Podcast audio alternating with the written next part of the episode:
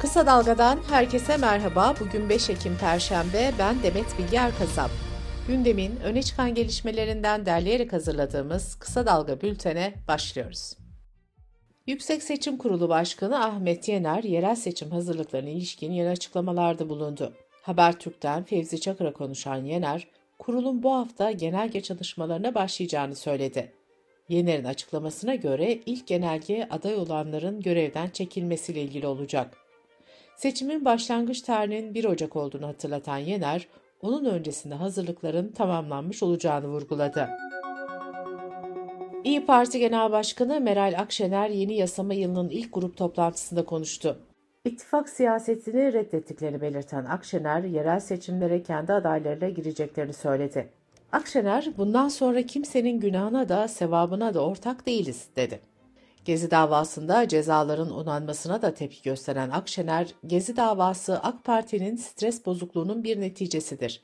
Vesayet bir kez daha milletin üzerine çökmüştür diye konuştu. Saadet ve Gelecek Partisi'nin Saadet Partisi çatısı altında birleşerek oluşturduğu meclis grubu yeni yasama yılının ilk grup toplantısını yaptı.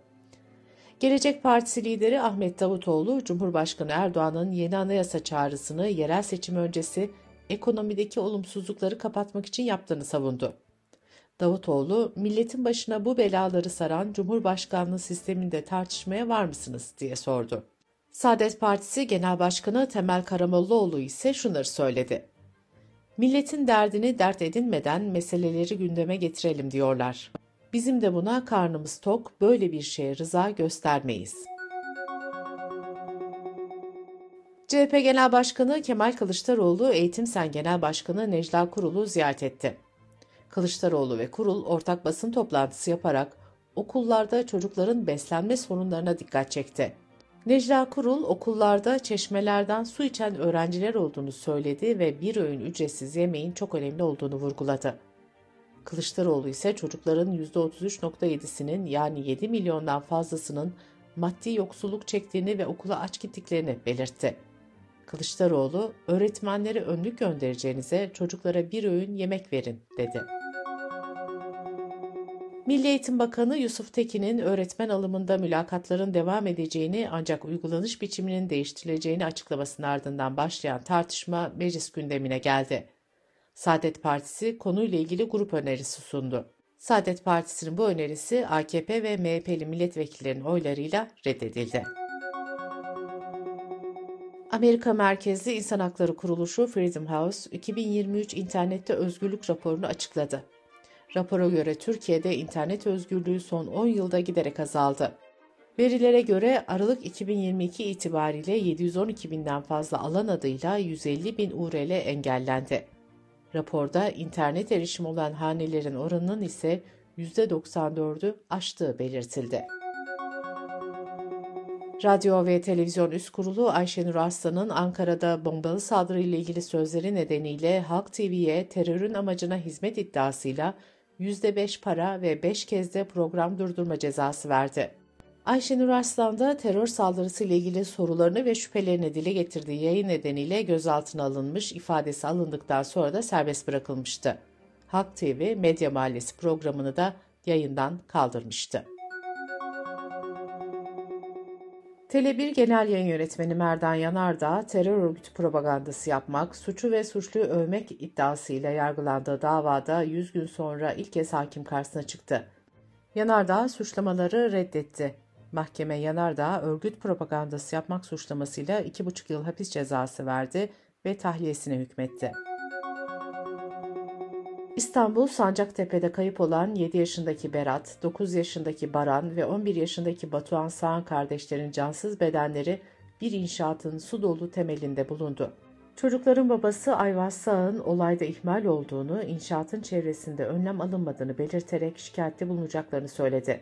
Savcılık olayla ilgili soruşturma başlatırken CHP'li meclis üyesi İlknur Ünlü, Sancaktepe Belediyesi ile İstanbul Valinin ihmallerinin olduğunu öne sürdü. Biyanet'in yerel ve ulusal gazetelerden, haber sitelerinden ve ajanslardan derlediği haberlere göre erkekler Eylül ayında en az 42 kadını öldürdü. Eylül'de en az 20 kadının ölümü de basına şüpheli olarak yansıdı. Sağlık Bakanı Fahrettin Koca, COVID-19'un Eris varyantı ile ilgili sosyal medyadan açıklama yaptı. Bakan Koca, toplu aşılama ya da kapanma gibi tedbirlere başvurulmayacağını yineledi. Bakan Koca, Türkiye sağlık konusunda tam bağımsızdır, sağlık ve bilim pazarlama alanına dahil değildir, dedi. Kısa Dalga Bülten'de sırada ekonomi haberleri var. İstanbul'da ortalama yaşam maliyeti Ağustos'a göre 1968 lira artış gösterdi. İstanbul Planlama Ajansı'nın araştırmasına göre İstanbul'da 4 kişilik bir ailenin ortalama yaşam maliyeti aylık 44.561 lira oldu. Merkez Bankası yılın zirvesine çıkan enflasyonla ilgili değerlendirmesini yayımladı. Rapora göre Eylül ayında enflasyon hizmetlerle alkol tütün dışında kalan gruplarda yavaşladı. Hizmet fiyatları Eylül ayında %7.88 yükseldi. En belirgin aylık artış ulaştırma hizmetlerinde gerçekleşti. Bu gelişmede akaryakıt fiyatlarındaki yükselişte etkili oldu. Amerika merkezli yatırım bankası Morgan Stanley, Merkez Bankası'nın Ekim ayında 500 bas puan faiz artışı yapmasını beklediğini açıkladı. Türkiye'de politika faizi şu an %30. Bir sonraki para politikası kurul toplantısı ise 26 Ekim'de yapılacak. Hükümet günlük kiralık evler için yasal düzenleme hazırlıyor. Evini günlük olarak kiralamak isteyenlere ruhsat zorunluluğu getirilecek, kurallara uymayanlara 1 milyon liraya yakın para cezası uygulanacak. Sabah gazetesinin haberine göre evlerini günlük kiralamak isteyenler Kültür ve Turizm Bakanlığı'ndan turizm konutu ruhsat alacak ve bu ruhsatı konutun kapısına asacak. Bir evin günlük kiralanması için komşuların hepsinden izin alınması da zorunlu kılınacak. Bir apartman sakininin bile itirazı halinde günlük kiralama yapılamayacak. Günlük kiralık evlerde, otellerde de olduğu gibi kiralama yapacak kişinin kimlik bilgileri emniyetle paylaşılacak. Ticaret Bakanı Ömer Bolat, Eylül ayında ihracatın %0.3'lük artışla 22 milyon 670 milyon dolar olduğunu söyledi. Bakan Bolat, bu oranın Cumhuriyet tarihinin en yüksek Eylül ayı oranı olduğunu belirtti. Dış politika ve dünyadan gelişmelerle bültenimize devam ediyoruz. Azerbaycan Cumhurbaşkanı İlham Aliyev ile Ermenistan Başbakanı Nikol Paşinyan'ın yarın İspanya'da buluşması bekleniyordu. Bu görüşmeyle barış müzakerelerine geçilmesi gündemdeydi. Ancak Aliyev Paşinyan'la buluşmayı reddetti. Azerbaycan basını Bakü yönetiminin Türkiye'nin toplantıya katılmasında ısrarcı olduğunu, bu önerinin reddedilmesi üzerine Aliyev'in İspanya'ya gitmekten vazgeçtiğini yazdı. Avrupa Parlamentosu medya bağımsızlığının güçlendirilmesi ve gazetecilerin korunmasına başlayan Avrupa Medya Özgürlüğü yasasını kabul etti. Söz konusu yasa gazetecilerin kaynağını açıklamaya zorlanmasını, casus yazılımlarla medya çalışanlarının hedef alınmasını ve editoryal bağımsızlığa her türlü müdahaleyi yasaklıyor. Yasa ayrıca tüm medya kuruluşlarının da sahiplik yapıları hakkında bilgi yayınlamasını zorunlu hale getiriyor. Batılı ülkelerin Ukrayna'ya silah takviyesi sürerken itirazlar da gelmeye devam ediyor. NATO Askeri Komitesi Başkanı Amiral Rob Bauer, batılı ülkelerin Ukrayna'ya verdiği destek nedeniyle mühimmatsız kalmak üzere olduğu uyarısında bulundu. Macaristan ise Avrupa Birliği'ne çağrı yaparak Ukrayna için 4 yıllık mali desteği içeren 50 milyar euroluk yardım paketine itiraz etti. Budapeşte yönetimi bu aşamada Kiev için 25 milyar euroluk yardımın yeterli olacağını savundu.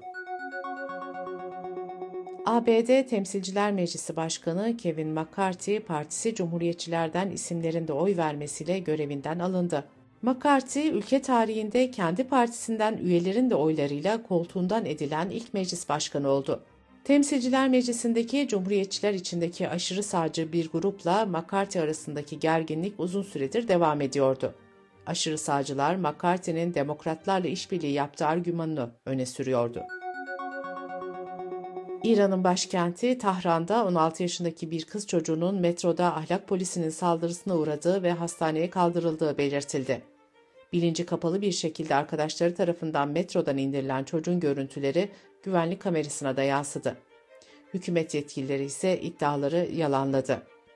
Geçtiğimiz yıl 22 yaşındaki Mahsa Emini ahlak polisi tarafından gözaltına alındıktan sonra hayatını kaybetmiş, ülkede kitlesel eylemler yapılmıştı.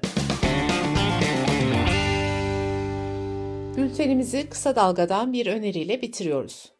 Gazeteci Mehveş Evin günümüzde yapılan bilimsel araştırma ve öngörülerin ışığında 2050'de insanlığı nasıl bir dünyanın beklediğini anlatıyor.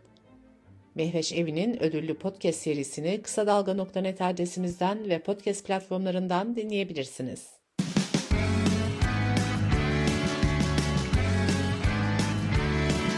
Kulağınız bizde olsun. Kısa Dalga Podcast.